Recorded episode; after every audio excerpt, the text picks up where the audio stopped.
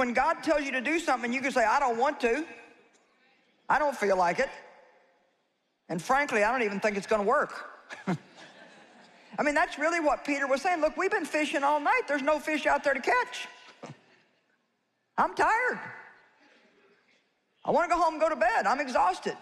Nevertheless, doesn't matter how I feel, doesn't matter what I think, doesn't matter what I want. Come on now. It doesn't matter what I think, it doesn't matter what I feel, doesn't matter what I want. Because you said to do it, Lord, I'm going to do it.